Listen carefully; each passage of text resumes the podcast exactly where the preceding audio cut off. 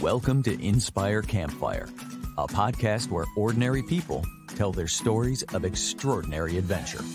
These are campfire stories meant to inspire the rest of us to light the fire within, get outside, follow our dreams, and return to tell our own stories.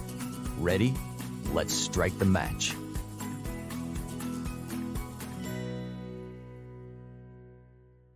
Welcome to the show. I'm your host, Scott Wurzbacher. Today, we're going to find out how following our voice that calls to adventure can change your perspective and show you how a chance encounter can change the course of your life and what you choose to do with it. That's exactly what happened to today's guest after two adventure trips he took to Africa almost 20 years ago. All these years later, the perspective he gained on those trips have stayed with him as a continuous reminder to be grateful for all that we have and to be compassionate to others, especially those who have suffered great tragedy and loss. Our guest is Roy Wright, a disaster safety expert and recognized resiliency shaper. A native of California, Roy currently lives here in my home city of Charlotte, North Carolina, with his wife and two children. For two decades, he served in roles that put him on the ground in the immediate aftermath of weather driven and climate related disasters. He is the CEO of the Insurance Institute for Business and Home Safety and the former chief executive of the FEMA National Flood Insurance Program.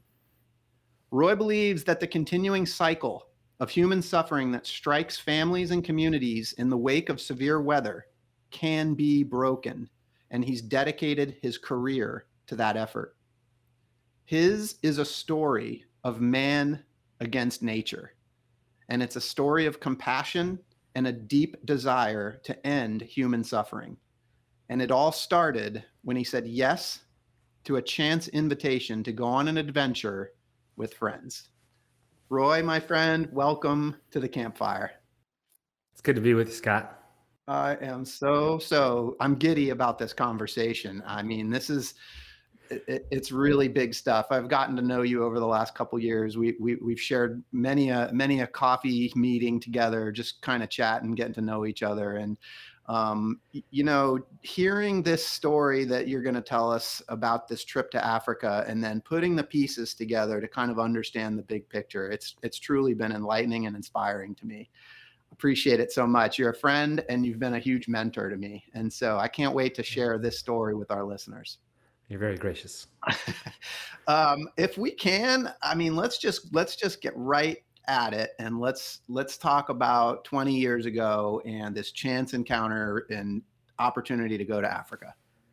Yeah, yeah. So 20 years back, uh, I was with a group of friends, um, and so a dozen of us go to Kenya uh, and uh, included my wife Wendy uh, and a whole set of folks uh, that were going over to hold two things in tension. We were going to volunteer um, for a good bit of time, uh, working with some social services uh, and some churches and some other pieces, and we were going to juxtapose that that time um, with going out on safari right so you, you kind of hold talk about this this tension so 2002 um, and we we go in, we, we arrive in Nairobi, um, which is an amazing East African city. I think uh, of the countries across Africa, but particularly East Africa, Kenya is probably viewed as one of the uh, most stable as they've gone through their independence.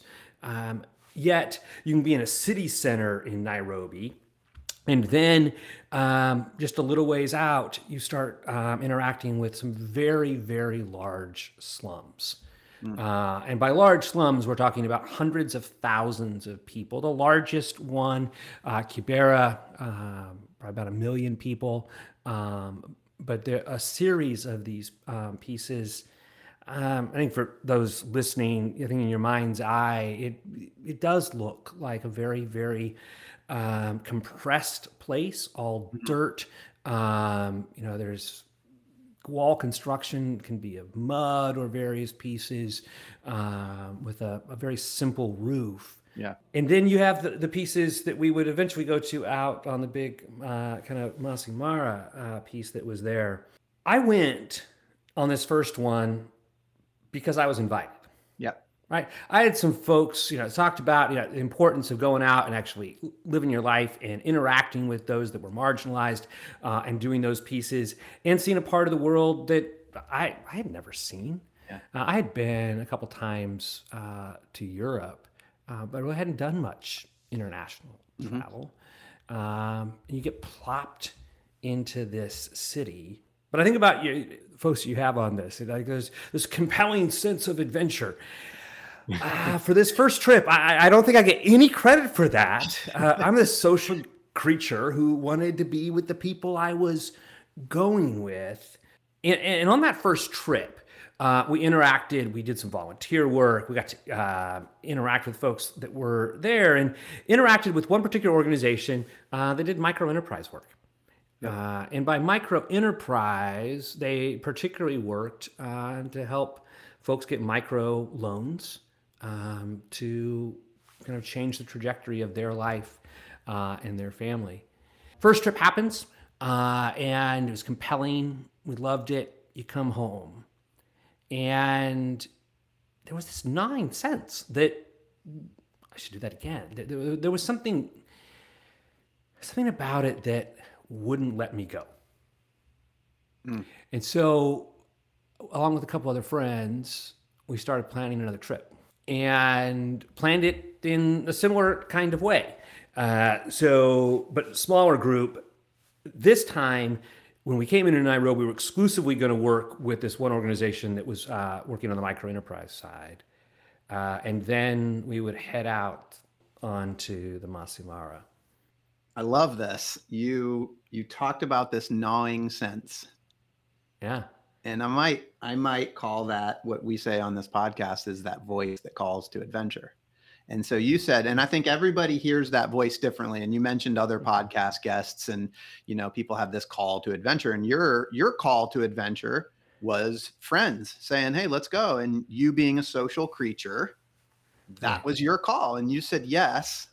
And you know, now now you've got this what you called a gnawing sense. And I wonder if you could just elaborate on that gnawing sense. You know, that, that nine cents, there, there was something in that context that was wholly unlike my upbringing, my rather, rather simple upbringing uh, in a blue collar family in California. Um, and some of it really directly just from a faith perspective it said you know, you're supposed to you're supposed to not just talk you're supposed to do you're supposed to engage with people uh, at the margins and i had been around that but had never really had that deep experience hmm but what, what compelled me to go back was ironic, maybe not ironically. There was this piece, I was working as a management consultant at the time. Okay. And I realized that I could go on this adventure and I could spend this time in Nairobi and put my vocation to use and do it in a way that left in, lived in this really poignant tension of really, really deep pain that you would see in these communities, setting against this profound beauty. You know, the Masai Mara, which is the north side of the Serengeti, Serengeti on the uh, Tanzania or Tanzania side of the uh, uh, of the line, and the Masai Mara, this big, the Great Rift Valley, where you can see the Big Five, and you can do these pieces, and you're out in this vast expanse. You see and hear things. But it was that time on that first trip out on the the Masai Mara where I'm like, I'm supposed to do something with this. I shouldn't just be cheap talk. I need to go do something with it. To be honest with you, I got on the plane, went home, and I probably pack it, packed it away for a while. Sure. Uh, and it was months later that our this small group of friends of mine, particularly uh, Lauren Air and Brad Noyes, I'll give you a picture of us out on this this Yeah. other trip uh, that we had. They said we should go do this again, and let's go be in this space. Again this sense of your vocation meets that that deep need in the world that that sense that you got something you can give and it's wholly unlike it. You know it's kind of juxtaposition. So at the time i'm working as a management consultant uh, i don't know, you know charging a couple hundred bucks an hour to give advice to people. Yeah. uh, hopefully it was good advice Yeah. and you then sit in this this context where there were people who were looking for a loan that was equal to two hours of my billable time. Mm-hmm. And if they could get a loan for four or five hundred bucks, they could fundamentally change the trajectory of their life, their children, their family. Right? This they viewed it as generational wealth. Mm-hmm. I'd never seen anything like that. Hey everyone, it's Scott here. Did you know that the members of my real estate team, W Realty Group, are listening to their own voices that call to adventure by setting big goals? Some of those goals include planning trips to Bali and the Kingdom of Bhutan, buying investment homes, and running the Chicago Marathon. At W Realty Group, we support and encourage these big goals and want to help turn them into reality. We're currently looking to add new members to the team. If you know a great real estate agent in the Charlotte, North Carolina area that would benefit from being part of our team, please send a text, an email, or give me a call.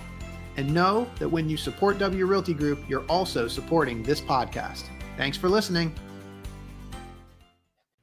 It was really, really extraordinary. And so that that that you think about call, uh, that nine sense that call to adventure First time was probably going along with folks. The second time was, I got to go back. I got something I need to bring. And I thought I had something to learn, and I didn't know what it was. Honestly, there's just nine sense goes, there's something more to learn. Yeah. I'm, I love it. So you go back. I go back. So we go back in 2004. Uh, I'm in Kenya uh, over uh, about three weeks that includes my 30th birthday. Okay. Great dinner, uh, literally out in a tent um, yep. uh, my 30th birthday out uh, on the Masai Mara. But um, you go back and we just sat with folks and helped them write business plans to get micro enterprise loans, right? Day after day. That's all we did, right? And so this is the kind of thing I'm gonna, you know, you think about business plans and you got to have the, the elements that are there and probably a couple poignant stories. Um, you, you want to go w- w- with the the the joyous one or the hard one first? Mm. let's let's go let's go tough, and then we'll bring it around to some joy. Okay. So we were interacting with one of uh, the, mid-sized organizations, um, north side of Nairobi, and it was a um, socially driven organization. They were an AIDS clinic and provided a whole lot of social services and ran a, a series of businesses. One of those businesses made rugs that were sold there in Kenya, but were exported outside um, uh, outside of the country as well. Mm-hmm. And they had an affirmative action policy. You could only be employed there if you or an immediate member of your family was HIV positive. Mm. And they said, hey, a lot of people need jobs. We're going to make sure that this particular group had jobs. Uh, and you look at how beautifully the place is set up and the elements that are there and how they integrate the whole family. And they came from this one particular slum, but they had an integrated social services piece. And so we were taken on a walking tour with uh, one of the social workers um, throughout the community. And it's my second time back. I've been through some slums. This particular one uh, was built on a rock quarry. Okay. And so it was different than what I had seen in Kibera, where it was all mud walls. Uh, it was all granite. Um, they were stone kind of walls, still the the simple uh, metal roof. And kids running around, and we were interacting with people who worked there. Mm-hmm. We arrived uh, at one home, and um, I don't speak Swahili or the other uh, local languages, and so you're working through. And we got to a place, and it was different. There was a lot of people coming in and out, and so the social worker walks in. And just inside the door, um, lies the body of a 10 year old boy who had died overnight of AIDS. Oh my gosh. And she walks out and tells us this. and it's it's devastating. And the mother is standing five feet away. Yeah. We're standing outside. It's that moment you feel hopeless Yeah. and helpless, right? Like, what am I supposed to do? And we look at each other, the guys that are traveling together, and I never really had an experience like that. And so, social worker turns to us, gets our attention, and says, um, the, mother, "The mother would like you to, um, mother would like you to step inside and, and, and pray for the kid." Like uh, no no no no no no no I, I don't I don't think you understand. I, wow. I I don't speak the language. I don't know what to do. Um, and it was this crushing moment where you're like, this family is in utter grief. What is it like to lose a ten year old? What's it like to lose a ten year old to AIDS? I don't know. It was all really cloudy in my own memory of that space. It was very searing. Um, and in time, we go to walk away uh, and walked back towards where the business area was set up. And uh, my buddy and I looked at the social worker and said, "Well, what's next for Yeah. for their family?" And they said, "Well, um, they'll move forward to have a funeral. There are some um, there's some dollars that'll need to get paid for that to happen." Um, and so, what what, what, is that? And Yes. she said, "Well, there's a series of things that come together. Uh, it's." Um, about $150. And you think about this for a second. It says $150. And you're like, these are people who are living on one to two dollars a day. You're like, how, how does that all come together? And Brad and I immediately go, oh, paid. We, we, we're, we're paying that. And the social worker nodded, just shook her head. No. We said, no, no, no. We, we, we insist. You know, it's, it's the least we can Right. do. Right. Um, we were the guest walking through the community. We were the guest in the space. And there was a push and pull that Yes. went back and forth. And she lands with this. She goes, I can't allow you to do that. We don't have the ability to pay for everyone to bury their children.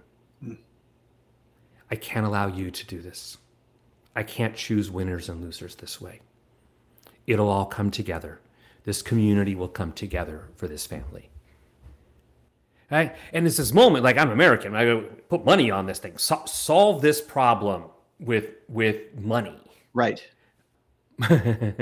no, this is mean, not a problem. You solve This is money. this is the American way, right? Like I mean, I mean, I, I'm listening to. you. I mean, it starts with you're a consultant making a couple hundred bucks an hour consulting with people, writing loans for people for you know loans that they're Yeah. going to have to pay back for for you know what like you said and Yeah. now we're talking about this it's like one hour and, and you want to just make it go away but that's not it's just yeah it's not how it works Right. And it was this moment that, in so many ways, you know, disasters befall people in the United States. We tell people, give, you know, give, put put money in place. And there's so much truth to it. We need money for resources to do Right. this. And so my mindset was simply put money on this.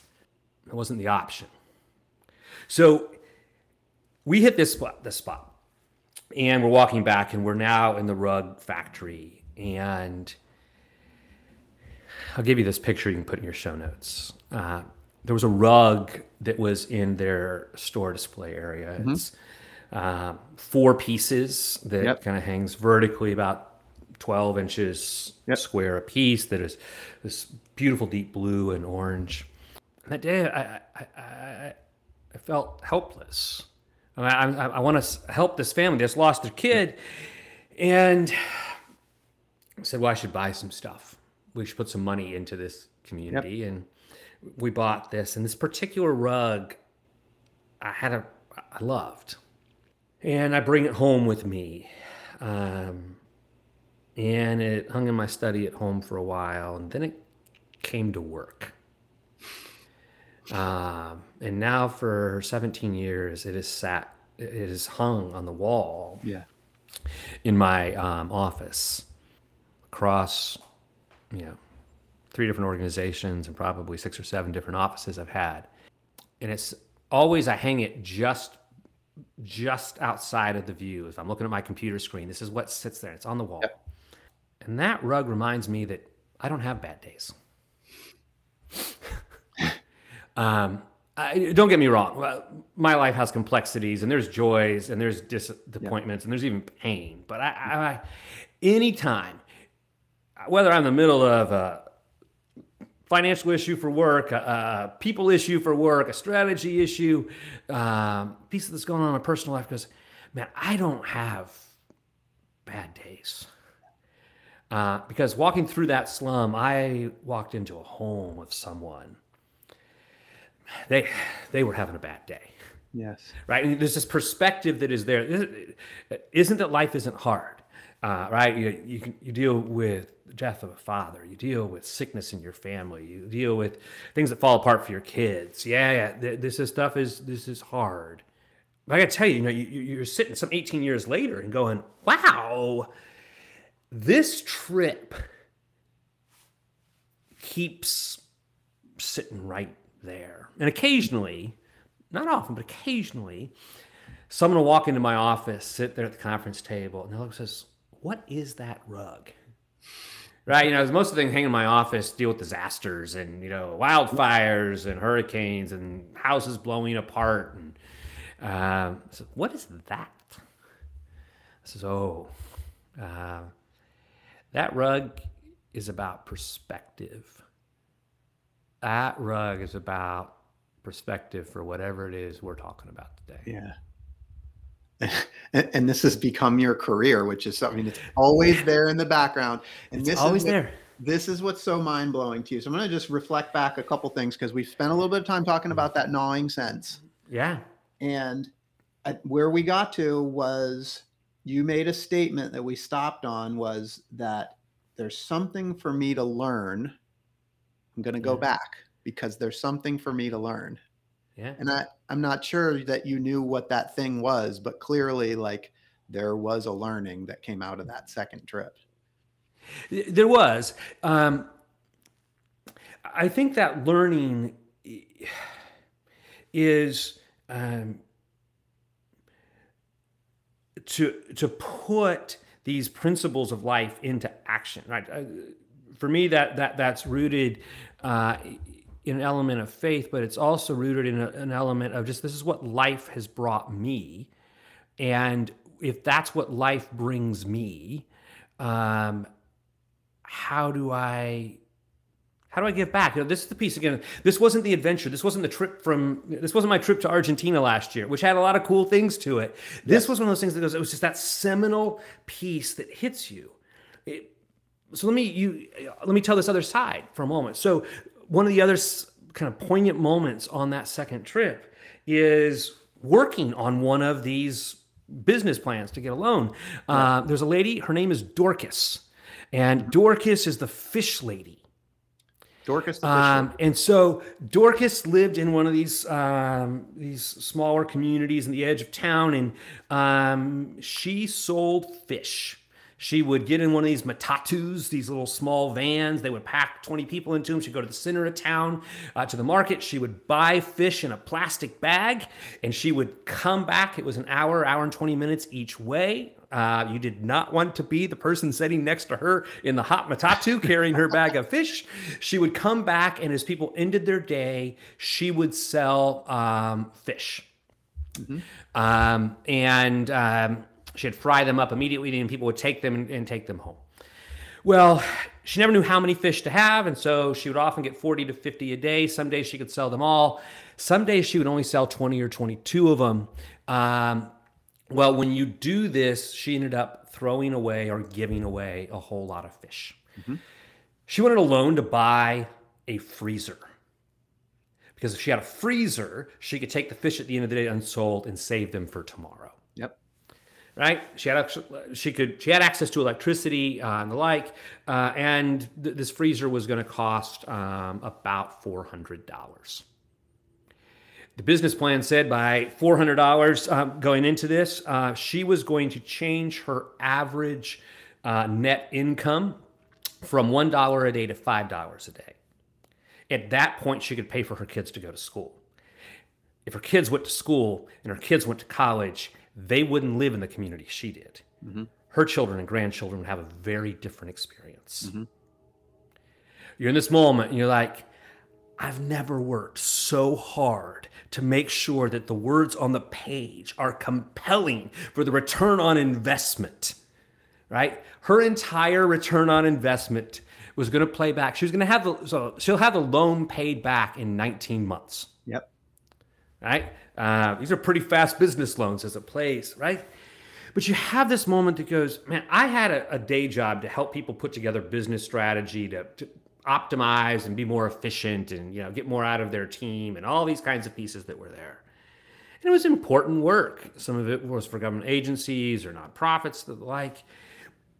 But I found this moment where my deployment of adventure, going out into on this trip, man, I I found that the things that that were my passions in my day job, the thing that got me up working plenty of hours a day, were useful to someone else. Yes. And actually far more um, flourishing.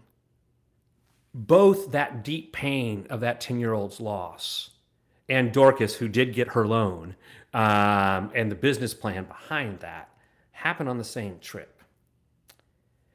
But that's all packed over a couple of weeks in town working these pieces. And then we head out to the Masai Mara um, for what was going to be my 30th birthday. And that's when it clicked.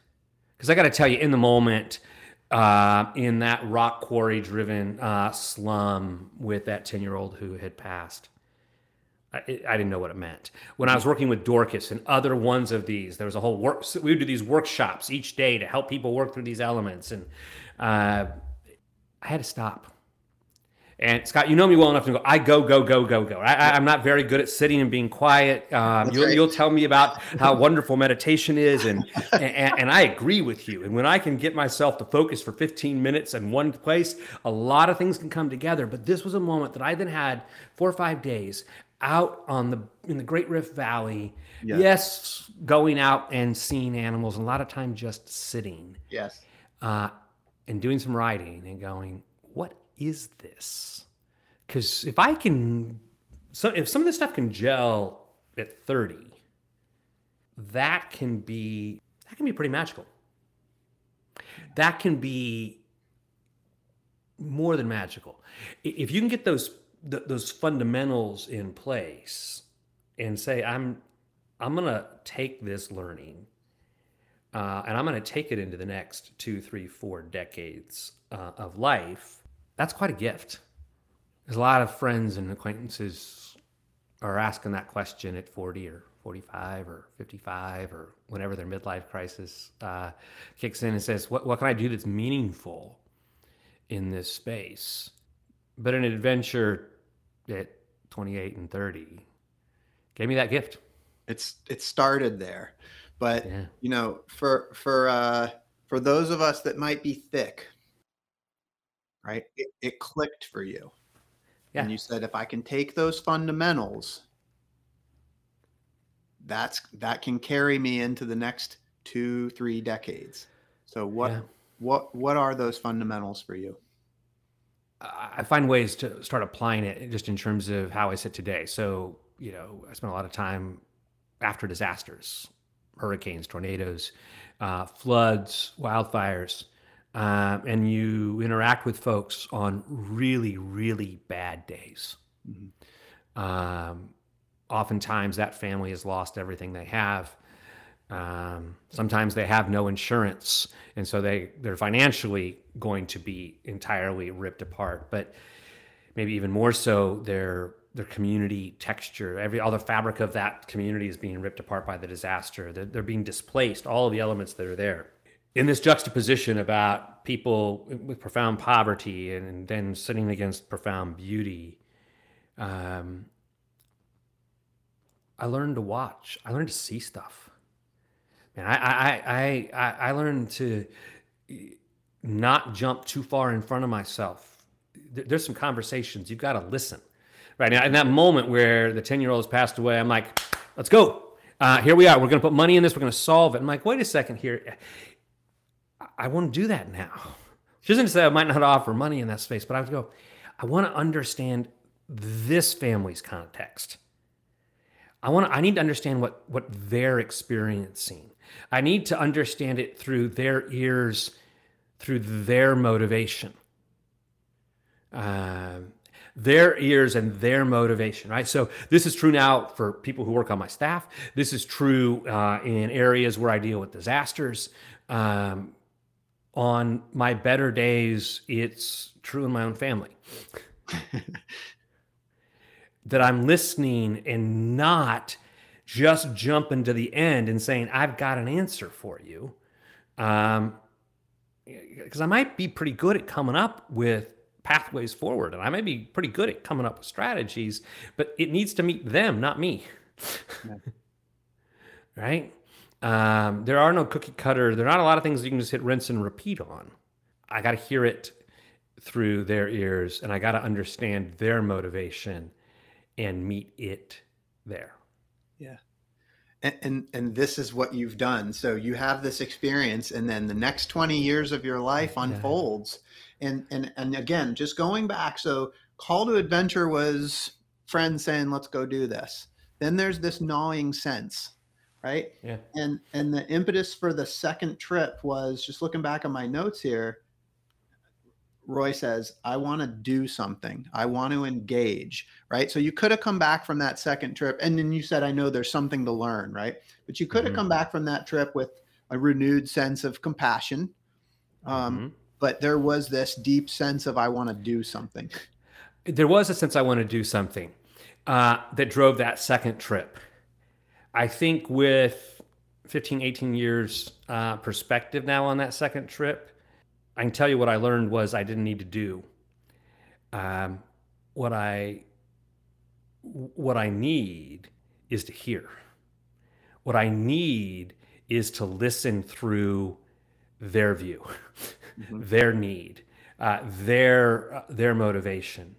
And it was in that it was kind of really succinct, salient moments where you go, I can, yes, I can be useful. I, I, I can do something.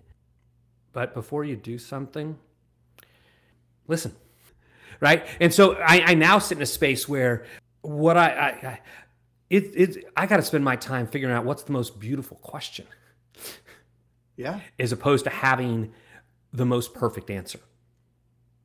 Well, you you've listened quite well over the last 20 years, but you also know how to act and implement because I mean, you know, in, in this in, my introduction, right? I mean, th- this is a story about man versus nature. This is a story about trying to put an end to human suffering, and this is what's come out of this trip to Africa. And you've and you've done this. We, we do right. So I know the work that we do at the Insurance Institute for Business and Home Safety (IBHS), which is it's a nonprofit that works on we, we crash test buildings. Right. we we find out what is it when Mother Nature comes barging through the front door of a family's home. Mm-hmm. Um, how can we stop that? How can we mitigate that? Right. And so. Uh, we've got ways to help narrow the impact of wildfires and we've got ways so that you can survive hurricane force winds and keep the roof on your house and not have water come in and you know not have your roof entirely pop off. Some beautiful science in that space that turns into things that goes into how you retrofit homes and how you build out communities and uh, brilliant brilliant pieces that we can put out there. And all the best science has no effect unless you can translate it into a family, a developer, a builder's willingness to implement it, yeah. a community's willingness to make that the requirement in their community. Uh, and so you're trying to nudge people. And if you're trying to nudge people, you don't do it by chastising them and, and saying, Thou shalt do it this way. You have to do this. And if you don't do it, it's stupid. Yeah. No, no, that actually doesn't motivate anyone. Yeah. and and so now I'm in a space, you know, and I was there after Katrina uh, came and Sandy and um, the elements related to uh, Hurricane Harvey, and you're in these places where people have experienced really, really bad days, And what I've learned is to ask the questions to get to understand where they're at because they will then become the folks to advocate and says, there's a better way. Mm. You don't need to experience what I experienced. Uh, you know, I sit now and still work on things related to housing here in the United States and how do you make sure that people have what they need. And you know, I was down in Alabama with uh, a, a, gentleman, um, folks through Habitat for Humanity and some others had donated dollars. He got a new roof uh, that had kind of sealed roof decks. It was a fortified roof. It was a great roof. This is a house that he had um, inherited from his family, and you know, there's an event, all these things celebrating, and talking to Mr. Adams, and says, "So, what is it like to have this fortified roof?"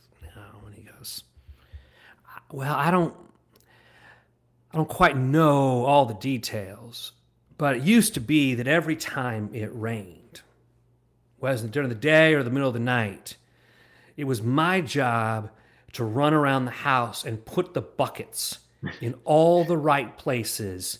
to collect the water that was leaking in. He says, But now I've got a fortified roof. He says, The buckets have moved outside. I sleep through the rain. Oh man, I love it. Right, and you have this moment where I'm sitting, um, I'm sitting outside of uh, Tuscaloosa, Alabama, having this conversation with someone who doesn't understand all the details of what's saving him but in just the kind of same profound way that Dorcas was talking uh, to me uh, there outside on the edge of Nairobi. Um, I'm hearing from um, hearing from Mr. Adams about mm-hmm. what his experience is. Uh, you know, I, I sat um, sat with a, a, lady after Hurricane Hurricane Harvey hit um, there in the Houston area. It's her third time being flooded out. We'll call her Edith. Mm-hmm. uh, Mr. Wright, I just don't want this to happen again. What can we do? And I'm leading a program at FEMA to look at resilience and how do you help folks uh, in that space. As creative as I can be, and as creative as the teams that I work on can be to come up with solutions to address these really painful, awful days all of it requires me to be quiet long enough to be able to hear where they're at, not jump too fast, too quick, too don't get in front of it, right? And then use all the best prowess we have, the best insight we have to change their future. But do it with them, not to them. I've got so many different things running through my head right now. Like you're you're kind of blowing my mind here with like just you're, you're what you're what you've demonstrated to me in the last 30 minutes is what it what it means to be visionary, and uh, it's it, it's so cool because as I said, we you and I have gotten to know each other over the last several years. Like I, I know what you do. I'm so inspired by what you do um, at the Insurance Institute. But like basically, you guys are building things and mm-hmm. then simulating natural disasters to, to destroy them, right? And, yeah. and the thing is, like, you know, from a passion perspective, that just sounds fun. Like mm-hmm. we get to build stuff. Like, how cool is that? We get to build stuff and then we get to blow it up or destroy it or whatever. Like, that. I mean, just from a just from a funds, like that just sounds fun. That sounds like the little kid in the the yard with the Tonka trucks just building and destroying. Like, how cool is that? But you've now given me this totally different perspective because it's Sure, I bet it's still fun. Yeah. but that's not why you do it. You've got this perspective and it's like this true mission of ending human suffering. And what I see in front of me is somebody that that listens to the stories of people and then bring like really lets those stories resonate and sink in and really understand it and then be able mm-hmm. to act to do something about it. And that's the real mission. And i and i just i see in front of me somebody that that leads an organization by sharing those stories with people and helping your whole organization feel frankly what you've made me feel in this last 40 minutes. It's pretty awesome again i think you're you're, you're more generous uh, than i might deserve i'll tell you just even this conversation uh, more of those um, synapses have connected in my own Yeah, yeah. mind. Yeah. Right. Because you've asked the questions to get me to think it through in those connections. You know, one of the things I imagine, I've got an almost 16 year old and a 13 year old. Um, my wife Wendy and I have been talking about what does it look like to um, to take them to Nairobi and out to the Masai Mara. What what it would be like to to bring them along the way. Um, it's really hard to recreate directly what your experience was from 20 years ago, and I don't know that uh, the teenage mind quite sees it the same way. But you know, it makes me wonder what does what does that look like? And I also hear this kind of piece that goes, hey, "Can am I willing to understand that um, I can still learn from this adventure 20 years later?" Absolutely. Right? I um, that's that's pretty it's pretty cool. It's pretty powerful. And and um, you know, it it still exists. Like what's what so I'm able to relate to this really well because uh, as you know, back in February I went to Africa, climbed Kilimanjaro. We did Right. a safari afterwards. And when you do the, that safari out of Tanzania, you go into the Serengeti and you get to see these Maasai villages. One of the things that we did was a very quick, like hour visit to a Maasai village.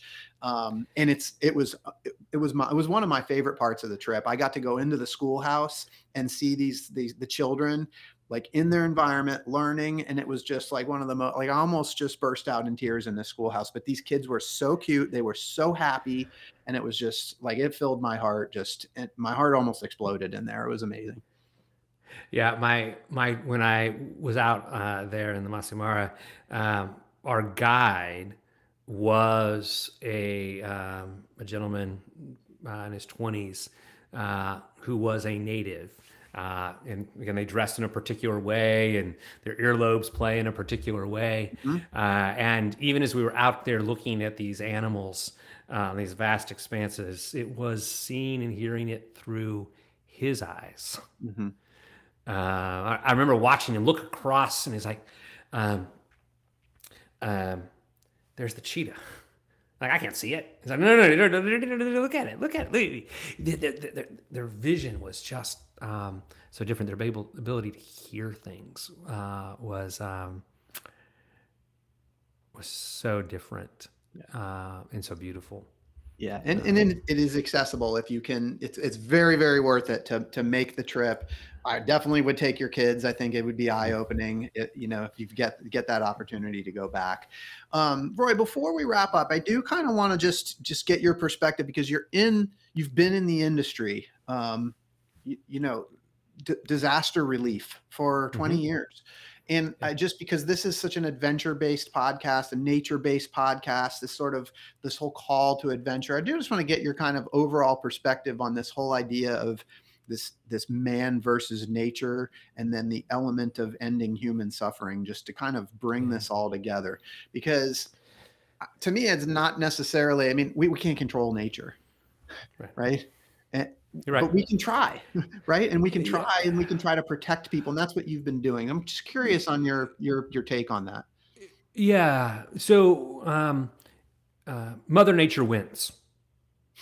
Right. So uh, I think we need to stop um, a mindset that says that we can uh, we can change that. Mhm. Here's what we can do: we can narrow the path of disaster. Uh, we we're not going to stop the tornado. We're not going to stop the hurricane. Uh, you know, think about wildfires, and a lot of those are initiated by people, and that we should be doing something about. But a lot of them are just dry lightning strikes that hit this area, and it's in the middle of a drought, and these pieces that are there. Um, our opportunity, uh, and we think about climate-driven um, uh, pieces of disaster and how that's making things worse. So there's there's pieces we need to do to stop eroding this earth, uh, and we uh, need to make sure that we do that with a lot of attention. But in so many cases, we're living in houses and homes that were already built. Uh, we're in communities that are well established. Uh, can we narrow the path of that disaster? And the answer to that is absolutely yes. If you're at the the, the, the crosshairs of an EF4 um, tornado, uh, your house is going to be um, all the way down to the slab. Yeah. But the outer bands of an e, of EF2, the one, the zero, that kind of go out, we know how to withstand that. right? And so, which allows those other people to become um, the center point of life and continuity in the community and recovery in the community. Uh, and so, man versus nature, humans, um, we're making some things worse, and we should do something about that. Um, and we need to lean farther forward in ways that we don't have to experience uh, as much devastation. Um, the floods are going to come. Um, can we make sure that the homes are out of the way? Yeah, I pr- thank you. Thank you for that perspective. It's it's super helpful. And uh, so I just kind of want to wrap up with a couple of more of additional questions. The last one, um, before we jump into the two fun ones, is just your advice for people. Like 20 years ago, you said yes to an adventure and didn't necessarily know why, other than you were just going with friends. And now, I mean, a, an unbelievable career of helping people and living this life of meaning has has been the result. What advice do you have for people, um, young and old, that have kind of felt that call to adventure and and uh, you know might be experiencing any sort of doubts or fears about you know should I do it, should I not do it? Yeah, uh, take the nudge that friends give. okay, is the first piece of advice, uh, and the second piece of advice is be the nudge mm. for someone hmm. else. Nice. Uh, right. Um, there are people who love solitude and people who do adventure in that kind of way. And, and I appreciate those folks. That ain't me. Uh, but I look in this kind of element that goes, um, grab hold of it. Um, those that perspective, particularly when you're able to go to a place by which um, life doesn't look like your own. Some of that adventure happens just by driving four or 500 miles in our own country here in the United States. And some of it requires you to uh, spend 10, 12 hours on an airplane. Um, but um, be receptive to the nudge. Uh, and the flip side of that coin is be the nudge. Oh, I love. Love that great advice. So you've had this journey. It started in Africa, and now here we are, like on this mission to end human suffering. I mean, it is it, it's incredible. And Hollywood's going to make a movie about you at some point because the story is so incredible. So, so Roy, I want to know when they do, who's going to be the Hollywood actor that's going to play you? It's a wonderful question. And I told you earlier, I'm supposed to appreciate beautiful questions. Uh, and I will admire your question and tell you that uh, movies are, movies don't speak to me uh, right. And so I, it's really hard for me to project forward. I'm like, I, I can't sit still long enough. I don't have an attention span uh, uh, for uh, for movies. Uh, in that kind of way, yeah. I, so it's a tough one for me. Who's going to play me? Hopefully, someone really, really interesting uh, and compelling. I, I don't much care who it is, because um, Lord knows I'd struggle to actually sit and watch my movie. I love it. I love it so much, and it's just it's so interesting because we've had some some very very high achieving people on this on this podcast, and and it's not been a, a an uncommon answer to say I don't have time for movies. I don't pay attention to Hollywood. So maybe we'll get a newcomer. Uh, an up and coming Oscar, you know, an Oscar winner to be to start their role uh, in in your movie. But I am gonna I am gonna ask you what what's the mo- what's the name of your movie gonna be? No bad days. No bad days. I love it. No bad days. Uh, starring a newcomer that's going to take the stage and just blow your mind and tell and tell us there the story of Roy Wright and uh, and all that's ensued in his life.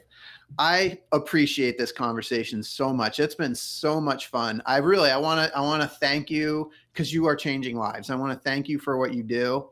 I want to I want to thank the universe for the experience that you had all of those years ago that inspired you through this path to help people, um, to help people through natural disasters, and to help your mission of of ending human suffering. I mean, it, it's a huge mission, and it's incredible, and you're actually doing it. And uh, for those listening, I hope you've been inspired today as much as I have. I hope Roy's story has encouraged you to listen to the voice inside that calls you to adventure because we want to hear your story next. If you have a story to tell or you need a nudge to create one, please send me an email. And we'd also appreciate it if you help us spread the word by leaving a review and sharing or tagging Inspire Campfire in your social media. And until next time, I want to encourage you to get outside. Thank you for listening. Roy, thank you so much for being here. It's been a joy.